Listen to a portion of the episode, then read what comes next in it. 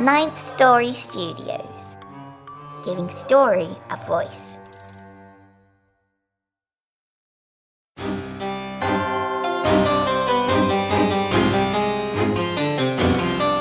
You're listening to the Wicked Library.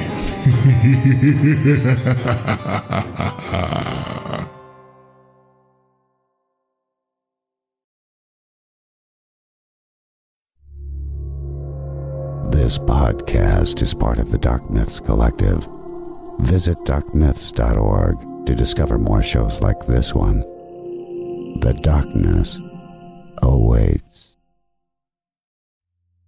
Well, here we are again. The warning at the beginning of the show. I'm getting a little tired of having to warn you people. I mean, the name of the show is The Wicked Library, for God's sakes. It's not the Sweet Pickles Library. Listener discretion is advised. If you're scared easily, good. Seriously, though, bugger off if you can't take scary stuff. We're very scary here. Boo.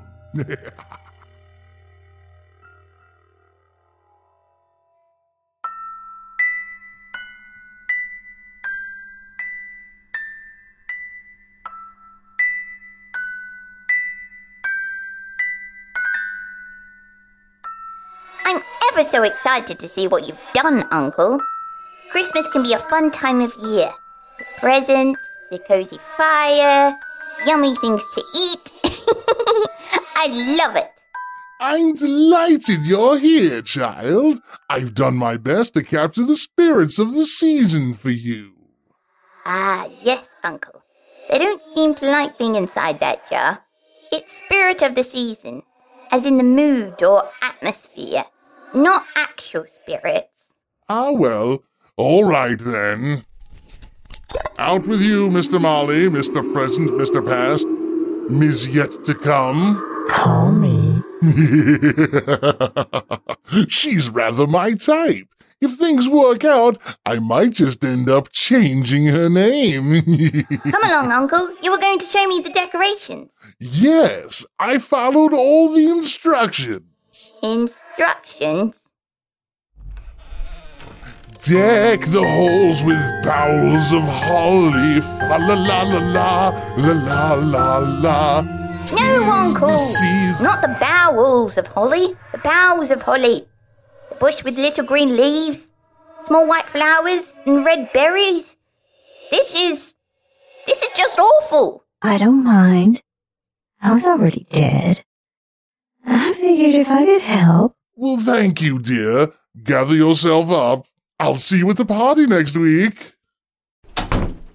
I'm sure I did better on the next one. See the blazing fool before us. Fa la la la la la la la. Strike the harpy and join the. Oh, Uncle, no! Not a blazing fool. A blazing Yule! Log! Who's the poor man on fire? I'm not sure I remember. Someone unimportant. It was relatively dark when I grabbed him. Should I put him out? That really would be the best, Uncle. Oh dear. Seems that was gasoline. Oh well. All right. The final room. I'm sure I've done this properly. Fast away the old elf passes. Help, help, help. I found this thief hiding in my chimney. Fa la la la la la la la la.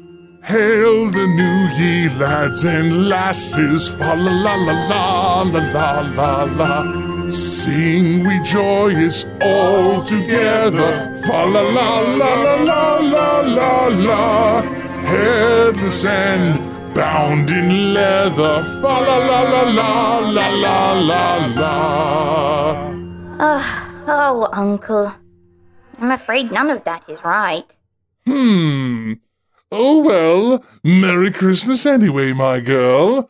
I'm afraid I'm much better at stories than decorating. Shall we have some of those instead? Oh, yes, please. Well, all right then. It's time for the Wicked Library's Christmassacre episode.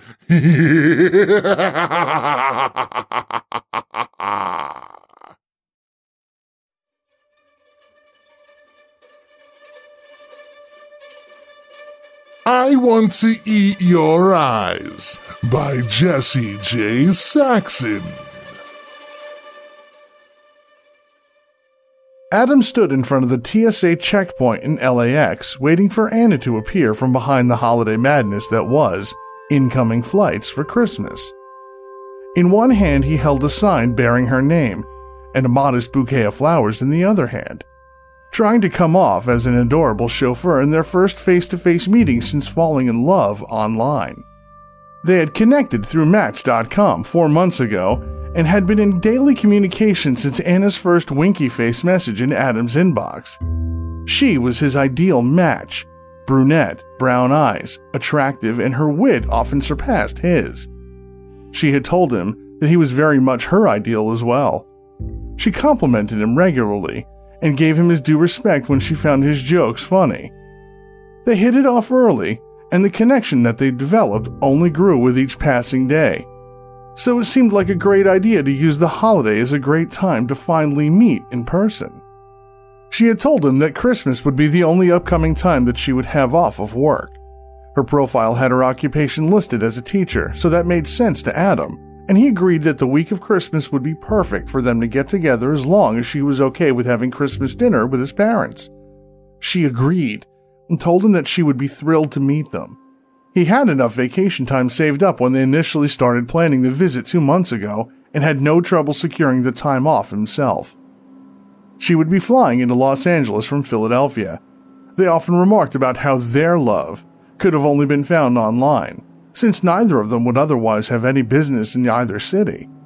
But they were grateful for finding each other and didn't really care about what the method was. Let's lie and say we met at would usually be a normal part of their conversations that would often spark conversation topics about their fictional love lives together. Either Anna or Adam would lead off the topic joking about a faux meeting in a store at the mall when Anna was in LA on business. The other would respond with how they were attracted to the other based on some silly aspect of their person, like their shoes or watch.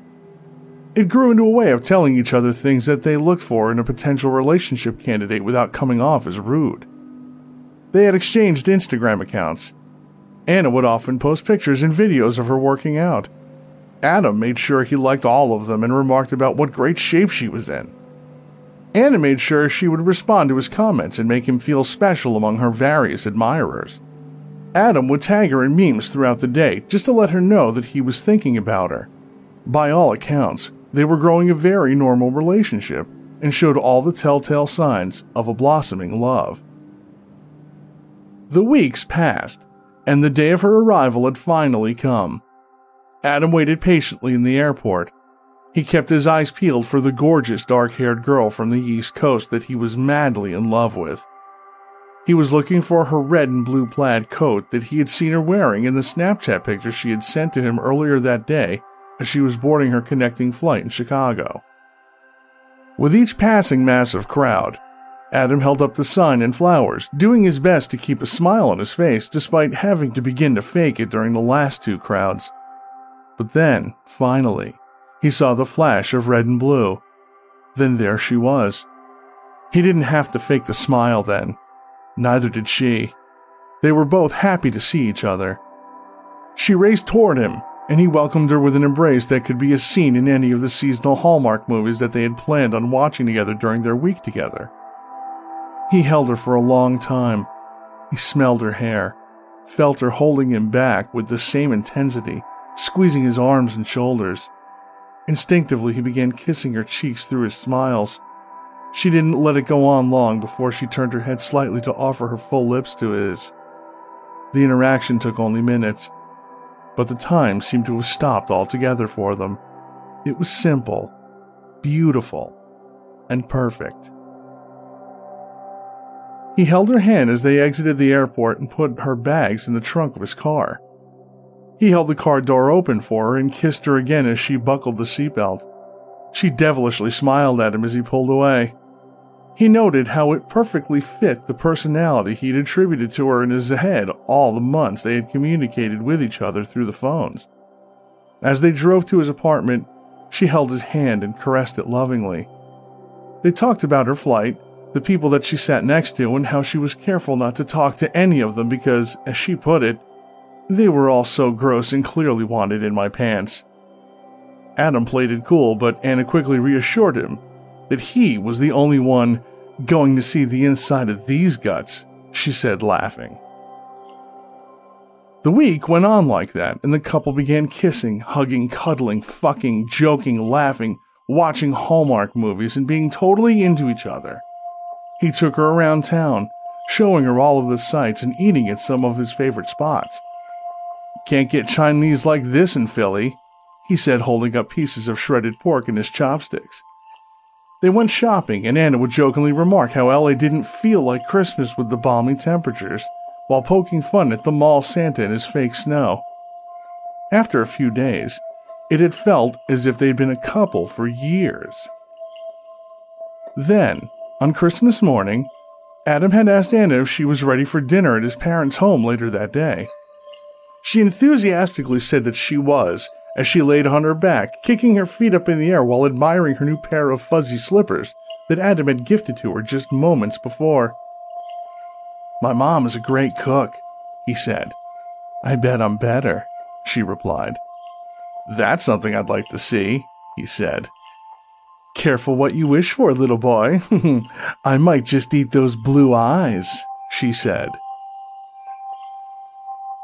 Two days later, a VHS tape marked on its outer edge with, I've done this twice before, arrived at the LAPD headquarters in a USPS overnight envelope postmarked from Chicago. The intake officer had quickly routed it to the homicide division after watching its contents. The video opened up, zoomed in on a single candle flame as Bing Crosby's Mele Kalikimaka played as background music. The camera shot slowly started to pull back, showing a fully dressed table with holiday food beautifully plated. The camera shot continued to slowly pull away until the optical zoom on the lens had retracted completely, showing the full point of view of the camera operator and Adam and his parents, gruesomely mutilated in their chairs. As the camera shot rested, it became clear that the plated food wasn't cooked and in fact, bloody raw meat resembling the butchered cuts taken from the corpses of Adam and his family. From the side of the camera, a pair of two fingers began to dance into the frame to the beat of music, with two blue eyes affixed to their tips. They quickly disappeared, just as a naked female wearing only a black ski mask walked into the center of the shot, just behind the slaughtered carcasses. She held up the two fingers and sucked the eyes off of them like they were olives. She was only in frame for that moment before throwing a chunk of unidentifiable meat, knocking over the candle, and finally, the camera. Later that evening, the fire department responded to a house fire call. There were no survivors. Official report listed the victims must have passed out drunk with dinner with one of them knocking over a lit candle.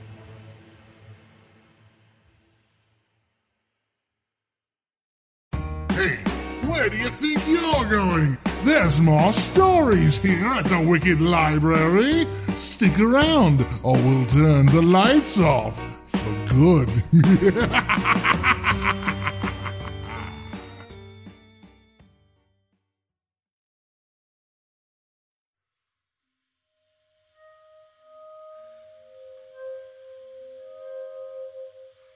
Here's one from a new friend from the UK, author Pippa Bailey.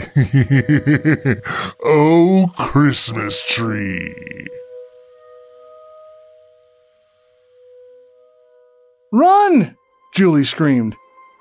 She dodged the swinging branches and slammed into a deep bank of snow. A wave of frozen white engulfed her as it collapsed. Bitter cold seeped through her jeans and hoodie. She lay still and held her breath. gloved hands pressed tight against chapped lips. Footsteps thundered past her, firing crystal spears from the pine spindles overhead. She winced, body tense. Ice javelins pierced the encircling slush. A lucky escape. Thunderous footsteps were deadened by fresh snow, no longer able to hear their pounding on frozen ground. Her lungs screamed for oxygen. Whoosh, she released the stale air in a hot cloud that hung to tiny hairs on her face. She needed out of this woodland maze. Derek, her workaholic husband, had decided that this was the year they would cut down their own Christmas tree. After a few unhappy online hunts for local venues, he had decided to take the matter into his own hands, dragging Julie and the kids along. She was less than impressed, but let him have his moment.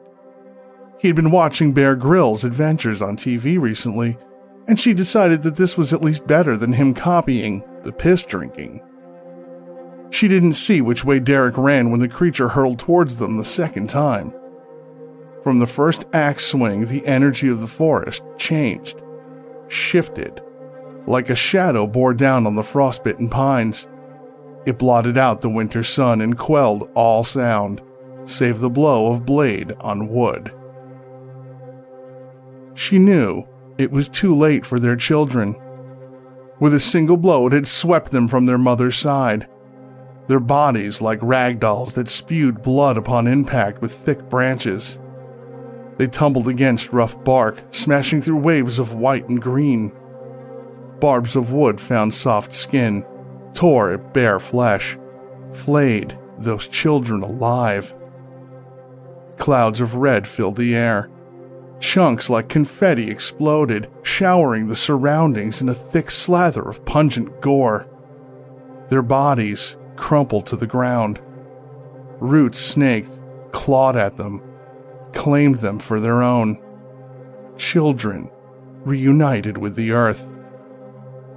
The trees in this forest didn't like to be touched, didn't like to be cut. She tried to warn Derek about the damaged sign on the roadside private property. Tress be felled. Half the sign obscured by snow. Derek, assuming it was practically an invite to take his pick, dumped the car and dragged the four of them down the winding path into the forest. Julie knew better now. Trespassers will be felled. Tear stains had scorched crimson lines on her frozen skin. She pulled herself from the snowbank and padded towards path, desperate to find Derek to get out of there. She walked a short way, dodging between hunched trees. Each twig crack made her shudder. She couldn't tell which way she'd run, turned around when she'd hit the snowbank. Footprints. That was it. She could follow the footprints. Her size 6 prints were easy to spot amid snow covered detritus. But where were Derek's? He'd run in this direction, she was sure of it. Backwards indentations turned from crisp white to pink, bloodstained. Still, no Derek. She found bloody remnants, gouges in the ice that surrounded the roots. Tufts of blonde hair peeked from below, their bodies now entwined with the forest. Hot, sour vomit splattered on the ground, frozen in place. She heaved again, leant against the tree, and wept. Dark air hung low amid the trees, the sun, a soft pink glow through the murk. She couldn't bear to leave them again. Pulling off a glove, she stroked the wisp of blonde. Like a vacuum, they too were sucked beneath the ground. Nothing left. She collapsed to her sodden knees. Judders of dry sobs racked her body. Julie. A voice called in the distance. She turned her head to the source of the voice. It was becoming too dark to see through the trees. Derek! She shouted, stifling the call with a glove for fear of disturbing the creature again. Over here, he said, running towards her. Julie spun around, unsure of his direction. Strong arms scooped her from the ground, held her close, his warmth the only thing she could feel. We need to get out of here, he whispered, warm lips pressed against her ear. I can't leave. They're gone, baby. There's nothing we can do. But the trees. I know, I know. I need you to stay quiet, okay? She nodded solemnly, biting down on her gloved fist. She let him lead her from the tangled grave. I can't do this. Yes, you can. You have to. He grabbed her tight around the waist and pulled her between bowing trees. Crunch. Something shifted behind them. Fallen branches snapped and creaked. Shadowed mist hid its master, but she knew that sound. Boom! Another footstep echoed in the distance. Somehow it had heard them. Fear stole her strength. She slumped against his chest. Hands dropped from her waist, looped her arm, and almost yanked it from the socket. She yelped. Boom! It was speeding up. They ran, zigzagging through trees. Her eyes bounced in their sockets. She tried to focus on the direction but could see nothing through the thick black. The ground shuddered beneath them, torn asunder by the creature that chased them. We're close, Derek shouted, pointing ahead to a clearing. His car's yellow pierced the mist. She nodded, heart screaming in her ears. A knotted root coiled out in front of her, tripping them both. Sprawled on the ground, she kicked at the earth, pushing herself backwards to the forest edge, to freedom. Derek didn't move. A trickle of blood slithered from a gash above his eye, droplets resting on his brow. Derek, get up! Nothing. Boom. It had reached them. She scrambled to her feet. Snow rained from shaken branches. A thick blanket coated his body. Blood seeped from the wound. One great dead hand reached for him, a gnarled twist of sticks. They bunched around his body, encasing him. No! She stumbled toward the creature that crumpled his body between its spindly wooden hands. It ignored her pleas. Hands squeezed tighter. Pop, snap. She heard his body break. There was no scream, no howl of pain. Maybe he was dead before the creature scooped him up. She bellowed at it. It wrung its hands and peeled them apart like shelling a pistachio. A mass of crushed bone spikes hung from mutilated flesh. It swirled its fingertips about the bloody remnants, extracting a length of sodden bowel. With a flick of its hand, it coiled the hulk of intestines around its tree like body, spiraling upward through branches that littered its chest. Next were the organs. It slipped a pointed finger into the soft flesh and dangled the offal from tips of spines that stuck out at odd angles. His slivers of bone, like scattering of ornaments, were sprinkled about its needled torso. Julie's slack jaw quivered. Breath caught in her throat at the sight of this tree beast adorning its body with the remnants of Derek's. She couldn't process what she was seeing. A tendril of drool slopped from her mouth down the front of her bloody torn hoodie. The skin came last. Shredded flaps stuck to its hands. It yanked the skin free and raised it high above its featureless face spreading the layer flat before pinning it between two protruding sticks, like a winged angel. It shuffled in place, the ground beneath its feet splitting. It sank, planting itself, this newly decorated Christmas tree. Her heart gave out. She would be fodder, a feast for the worms, looked upon by the tree who felled man.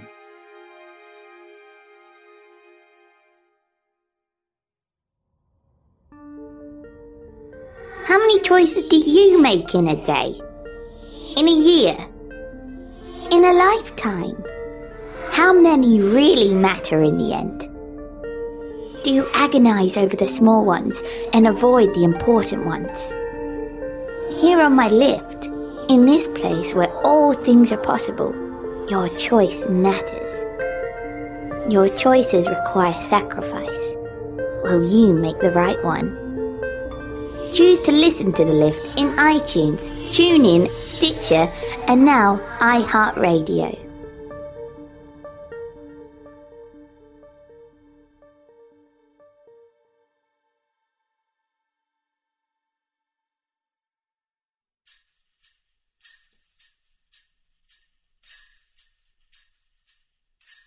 Well, kiddies, we're moving right along, aren't we, for this Christmas? Now we hear from something that could even give the Krampus a run for his money. Here's one from our friend Kelly Perkins, the Jólakötturinn.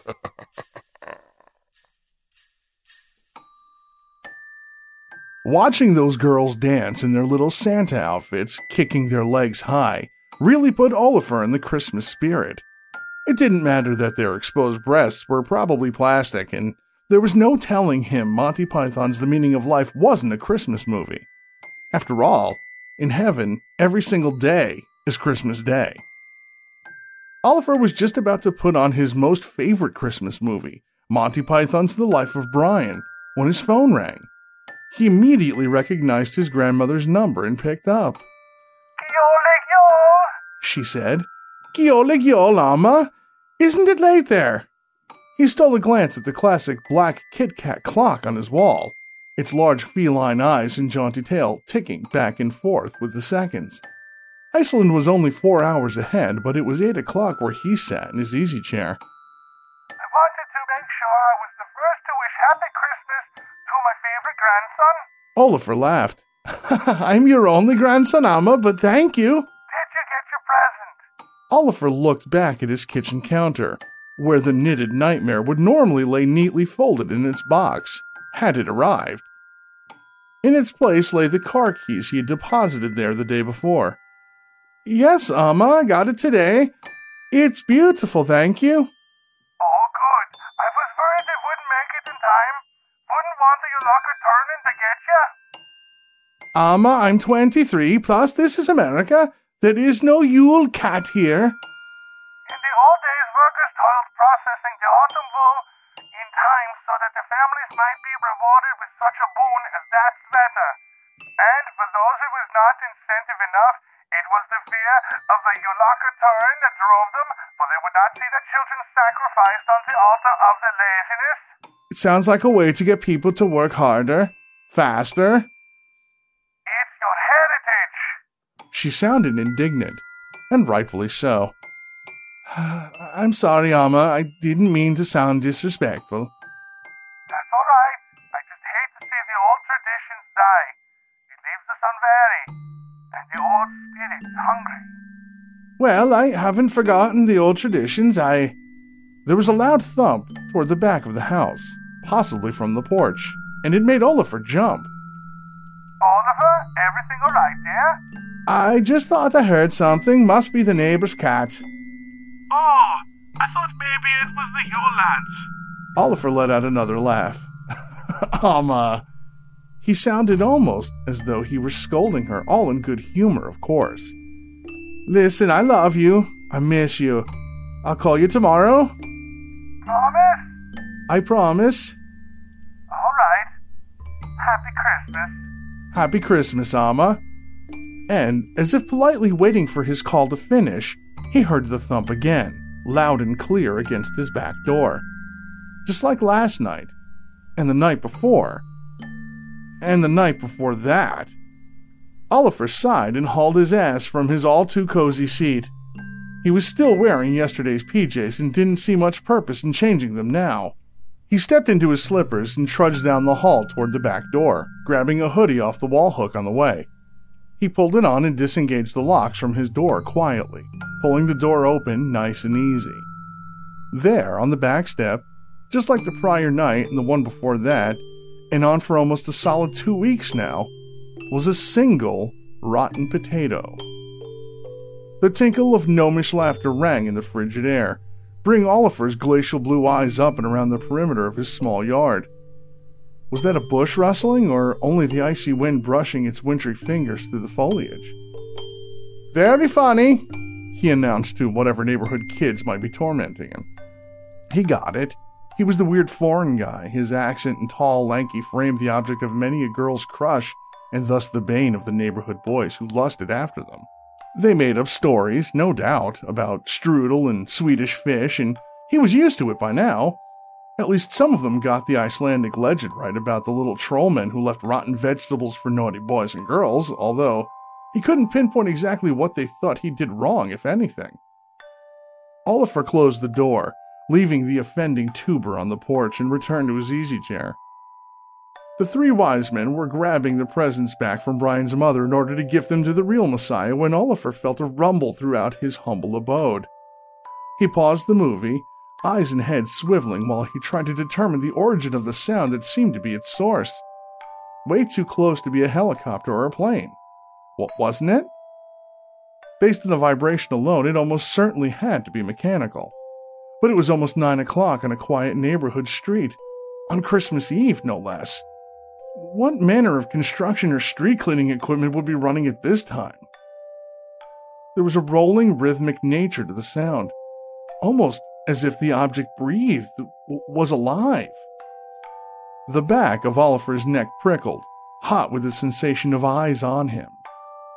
He tentatively turned back to find, indeed, there had been one eye on him, huge, green, and feline, filling his kitchen window. He caught a scream in his throat, strangling and leaving it there to die. These neighborhood kids had gone too far this time, and he wouldn't give them the satisfaction. Although he had to applaud their ingenuity. It was so lifelike, the expansion of the vertical pupil as it focused on him through the glass pane and then it clicked what he was hearing the purr of an oversized cat. The eye retreated, a furry black feline muzzle with it. Somehow, Oliver didn't feel relieved, for which he was promptly rewarded by the shuffle and scrape of two giant paws against the side of his house. Kitty wanted in. Dishes crashed out of the cupboards, forgotten dust clouding the air. He was hesitant to imagine what this was doing to the outside. Oliver was starting to imagine how he might explain it to his landlord when he heard that signature thump at the back door, only louder. And again, and again, until it was a cacophony of knocks and thumps. The back door flew open to the tinkle of bells and impish laughter, the persistent pawing of what could only be the Jólakötturinn giving way to the patter of tiny troll feet. The Yule lads piled in down the hall and into the kitchen where he stood, and all he could think about was how the one with the peg legs was scratching up his floor. Priorities, man. Like how the shabby miniature storefront Santas were grabbing at his ankle, pulling him down to their level and dragging him towards the back door. The pawing stopped, replaced by an almost soothing rumbles, which kept pace with them alongside the exterior. No, he cried, doing some clawing and scraping of his own on the floor. He didn't mind marking it up so much now, especially as he drew nearer the cloying, stinking air flooding his mudroom. If the feline's uncanny size was multiplied by a hundred, so was the death breath wafting from its mouth, which stood open just beyond the threshold. On account! One of the lads called in his native tongue, and Oliver felt his body sway forward and back. And then they chanted together. Oliver saw the hollow of the Jólakötturinn's cavernous maw grow larger, felt the hot miasma of its breath begin to envelop him. But his fingers found purchase on the door jamb, and with one single last ditched push, he was able to thrust himself back inside the hall, bowling over the Yule lads in the process. In a flurry of kicks and slaps, he escaped their clawing hands. Jólakötturinn, let out a growl and a hiss that shook the whole house from floor to roof. Saliva splattering the walls and the fallen Jólasveinarnir too as he fled them. If he could just get his car keys, he could go out to the front and get the hell out of here. He could hear the tinkle of bells and boots on the floor, old peg leg thumping and scraping behind him. Oliver scrambled to the front of the house, palming the car keys off the counter as he slipped and stumbled to the front door. The cold nipping at his toes was no match for the jaws that awaited him out back. But that wasn't what stopped him dead in his tracks. On the porch sat a brown box with an Icelandic return address. Oliver smiled, furiously ripping at the box with fingernails and keys. Just as the mammoth cat rounded the house, still spitting and hissing, Oliver produced his grandmother's latest masterpiece of blue and white dyed wool and love. The feline's fury left him, and with a gentle trill he rubbed against the house as if it were the leg of a loved one. Jólakötturinn raised a mighty paw and batted the sweater out of Oliver's hands, sending it flying into a snowdrift. The fearsome feline pounced after it like a ball of yarn, the Yule lads in jingling pursuit. Oliver watched their figures fade into shadow. No evidence they'd ever been, except for the broken dishes, the gouges inside, and no doubt outside of his house, and the chilling, teeth chattering lack of a sweater.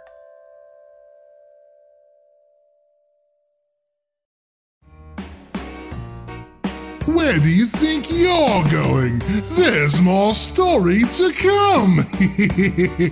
Don't you want us to keep the lights on?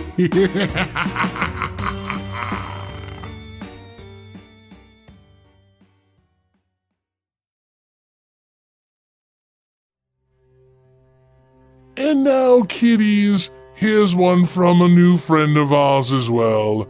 You've heard her work before, and you're gonna really like this one, I think. the year Christmas came to Madison Bear by Aaron Vleck.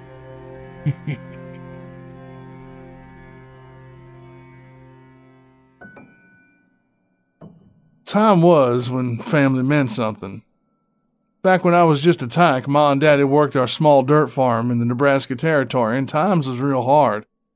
I had an older brother, James, some eight years my senior, and my own twin sister, Katie May. My name's Hank, after my daddy, who left us to go fight the rebels in the first year of that great conflagration. But Daddy, he never did come back. Brother James, who was always spiteful toward me because I got our daddy's name instead of him, followed on after him to the war in two years' time, and we was damn glad to see his backside. James was a mean, nasty piece of work with a vicious tongue like a viper in his mouth and a broad backhand to go right along with it. So when James wandered home one day, not more than a year later, with a bad limp and a walking crutch and missing a right eye, the homecoming was not so sweet as some men got when they made it back into their bosom of their loved ones. James wasn't home more than a day, he was up to his old tricks, terrorizing Katie May and me, who weren't no more than nine years old at the time. He even treated Ma to a balled up fist if she didn't have a supper on the table when it woke from a mean drunk and thought by rights it should be waiting for him. The only time we felt safe around here was when he's passed out in a heap in Ma's bed, leaving her to sleep by the fire in a pile of blankets. Now, in those days, Ma managed to keep us fed by taking in mending and the like from ladies such as Mayor Hadley's wife and Frau Dosselmeyer, toymaker's wife, and a few others all lived in town. We had a vegetable patch and some chickens, and managed to keep body and soul together, and that was about it. So when Christmas rolled into Madison Bear each year, it was pretty much like any other year. Maybe a small chicken and a few potatoes for supper, but that was about it. Wasn't even any trees on our spread for us to drag a pine branch in as a token of the season, but we was used to it, so it was okay, I suppose. Can't miss what you never really had. One day, weren't more than a day two before Christmas, the year Katie May and I turned 10 years old, I was out feeding the chickens. James had mercifully gone into town, no doubt for more hooch, though I never knew how he managed to pay for it. I looked up and saw the dust rising on the road, and my heart sank. I figured it was James riding back, bringing the end of our peace and quiet. Looking back, It's a sad thing when all a 10 year old kid has to pray for us in peace and quiet and a day's release from the back end of his jaw. The sound of his mother, sister, sobbing. But as dusk cleared, I saw it was a fine buggy and a black horse trotting pretty as you please in front of it. It was a toy maker from in town, a Herr Dosselmeyer, German feller, and I took this hair and Frau business to mean something like Mr. and Mrs. in his own speak. And Mister he surely was, tall and thin, fine boned, and straight as a sapling with a great head of yellow hair like his missus.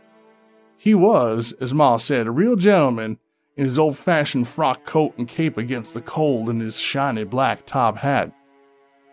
I figured he was bringing sweets and whatnot that his missus made every year and passed around to every house in the vicinity.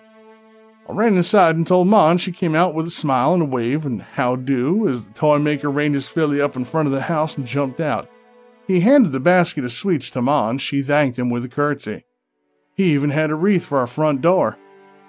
Then he pulled two red velvet sacks from his buggy and told me and Katie May to get on back inside minor manners as he had business to talk over with Ma. So we went inside and hid in the loft while the two of them disappeared into the kitchen and Ma poured the toy maker some coffee. We was up there listening hard as we could. I heard Ma gasp and then start laughing and oohing and ahhing like she does when she sees some pretty new frock in a window in town. Katie May and me would have chewed off our own paws to see what those two was doing. But oh no, no, I couldn't, and there's just no way I could pay you for such fine work, Ma was saying, and he was hushing her with some words I couldn't make out through that accent of his, but they sounded kindly, so I just stayed put. Before long, they called us down, and we crept into the living room where the toy maker Ma was staring at two wooden dolls, the likes of which I'd never seen in all my years, few though they were. About a foot and a half tall, each was dressed in fine red velvet robes trimmed with fur and pointed red fur lined hoods thrown back. There's a gentleman doll and a lady doll. Katie May squealed next to me and jumped up and down, but I just stood there dumbfounded. The two of them had long chains with black bells thrown over their shoulders and around their waists and carried gnarled walking sticks. But it was the curled ram horns poking out of their real hair and the cloven hooves and shaggy legs on which they stood that were the greatest wonder, and I figured this was some mystery of the German folk, the likes of which we'd never heard tell, us being born and raised right up here in territorial soil and all. I didn't rightly know what to make of it. Ma was beaming like a kid and hugged herself, and the toy maker was nodding. Go on, children, pick them up, they're yours. The lady for you, Katie May. The other one is yours, Hank, the kindly old man said, and I saw Ma had tears in her eyes, and she gave Herr Dosselmeyer a hug and stood on her tiptoes to kiss his wrinkled old cheek. Then Katie May and I grabbed up the two dolls and climbed back up into the loft to play. The sound of bells on the dolls' finely sewn red dark costumes filling the house with a joy we'd not felt since before Daddy went off to fight the Rebs. In the loft, we looked those dolls over real good.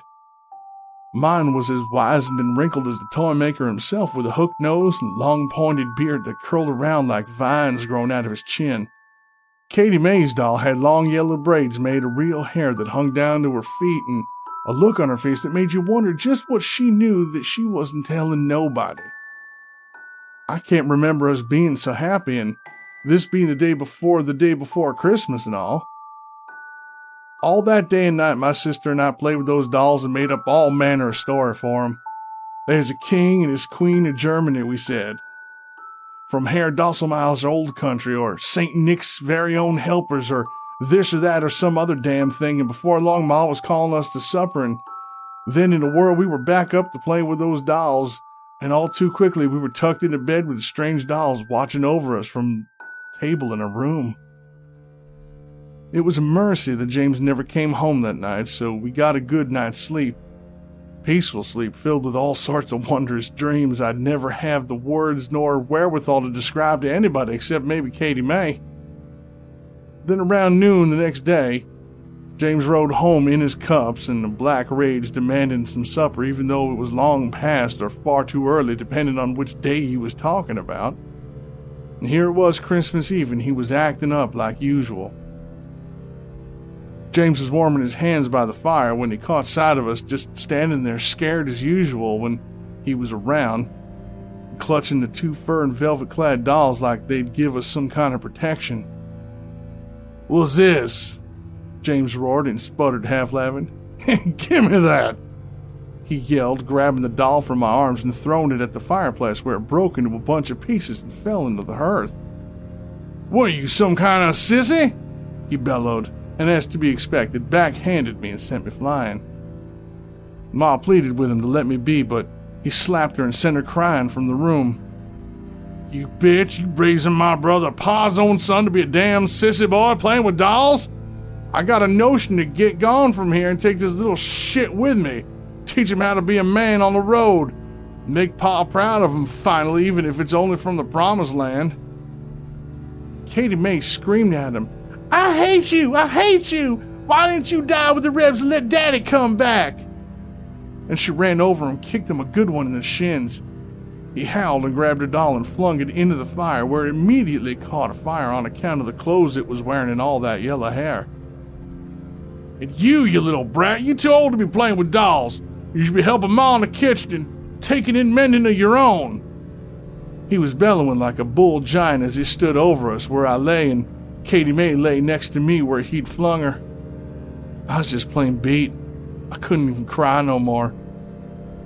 What little happiness I had lay in a broken heap on the hearth while Katie Mays roared in the fireplace and quickly burned up all to ash. By then, I was hoping James would just crash his big old fist on my head and end it all. But then I blinked as something caught my eye. Something damn peculiar. Behind James, there's a shadow growing. The image of something huge dancing in the firelight and raising slow and coming into view. It finally stood up to its height and I cried out in disbelief. My doll wasn't broken like I thought. In fact, it was standing up big as a full grown man and damn near half again as tall. And it was alive. I heard the bells tinkling and the sound of big hooves clomping on the wooden floor coming slowly toward us. The thing's horns damn near scraped against the ceiling beams. Then he reached around and dragged his big red sack off his back and opened it up.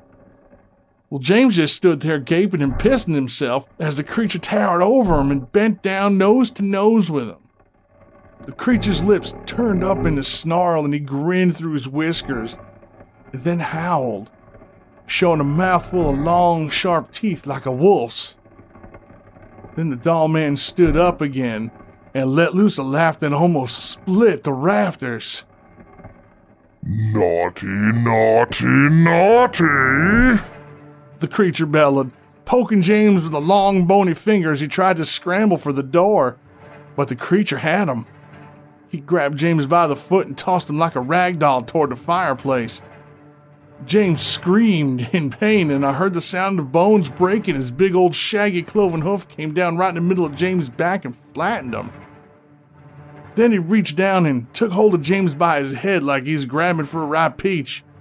He snapped James' body out straight once, twice, three times, and I heard all the bones in his neck snap like an old chicken's. And then he fell limp and dangling dead in the creature's grip. As he stuffed James' lifeless body into his sack and tied it up with a cord, the creature was humming to himself, and I didn't even want to know what he was singing. I still didn't dare to breathe either, awed I was by the proceedings unfolding before me, though the creature paid no never mind to me and Katie May. Then the horn one went over to the fireplace and grabbed up a stick and started digging around in the fire mumbling some Herr Dosselmeyer German speak sounding words. I couldn't make out. Katie May stood up and wiped the tears from her eyes as the creature reached into the fire and helped the lady doll step out of the flames. Now alive and whole and damn near as tall as her feller, blonde braids dropping clear to the floor, and neither singe nor soot upon her. My Krampus, she cried as he bowed deeply and kissed her hand. The two turned to go, but then the man creature turned back to me and put his fingers to his lips. Bending down from its great height, he pressed something hard into my hands and then passed his own big hand over my eyes. Then I- knew no more. I woke the next morning to the smell of eggs and ham frying on the griddle and coffee on the fire. In my hand was a black bell, not one of them little ones like on the dolls. No, this one was damn near big as my fist. I was in the loft and Katie May was sleeping at my side. I wipe my eyes and look around, shocked to see the two dolls, wooden again and whole and standing a foot and a half tall side by side on the table. You kids best get down here. We got a fine breakfast thanks to the basket Frau Dosselmeyer sent us. You two get on down here now. She yelled and almost sounded happy. I, woke up Katie May and we rushed over and picked up the dolls, not even caring how it all came to be.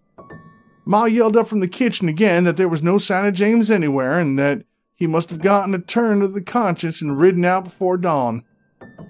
She said she almost hoped we'd seen the last of him. I knew we had seen the last of him, and I didn't regret a damn bit of it. That was a long while ago, years back. I'm a grown man now, and I got boys and a couple girls of my own. We live in Ma's old place in Madison Bear, and mine are damn good kids. But I do know they always cast a cautious watchful eye at that wooden doll with the curling horns and cloven hooves, where he stands watch from the mantel over the fireplace all year round. Every Christmas, as part of our traditions, I bring out that old black bell and take that doll down off the mantel. Then I proceed to tell my kids story of their Uncle James. It's cautionary tale, I tell them. They know what I mean. Yes, indeed, it's the strangest thing. My boys and their fair sister have never been nothing but the nicest, most helpful and loving kids you could ever ask for. Katie May says the same about her brood of girls across town. Every now and then, when I hear some loud noise or angry voices raised from another room, I hear one of the older boys mention Uncle James. They all settle right back down. Like I said, you couldn't ask for better kids than mine. Everyone else around these parts has either moved on or died out long ago. Only old man Dosselmeyer and his missus are still in town from days gone by. Still making toys and filling his shop these days with as many grown ups who will come to talk as with kids who come to shop in search of hopes and dreams. The Christmas Eves yet to come.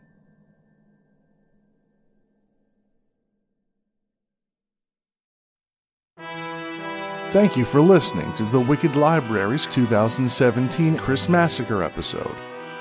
The stories you've heard were I Want to Eat Your Eyes by Jesse J. Saxon, O Christmas Tree by Pippa Bailey, The Yolak Turnen by Kelly Perkins, and The Year Christmas Came to Madison Bear by Aaron Vleck. For more information, please check the show notes. Additional segments were written by Daniel Foytik. The music was composed by Nico Vitesse of We Talk of Dreams. The voice of Holly and the ghost of Yet to Come was performed by Cindy Lohman. The voice of Victoria Bigglesworth Hayes was performed by Amber Collins. The voice of the librarian was performed by Nelson W. Pyles. That's me. Audio engineering and production was done by Daniel Foytik. The narration was performed by Nelson W. Pyles. It is produced and normally hosted by Daniel Foytik. Nelson W. Pyles, that's me, is the creator, executive producer, and occasional narrator. I'd like to thank Dan for letting me drive this episode. It's a hell of a Christmas gift, my friend. Thank you. From all of us at the Wicked Library, thank you for listening. We'll be back in 2018 for Season 8. For more information, please visit us at thewickedlibrary.com. And until next time, go ahead, leave the lights on. This is Nelson W. Pyles.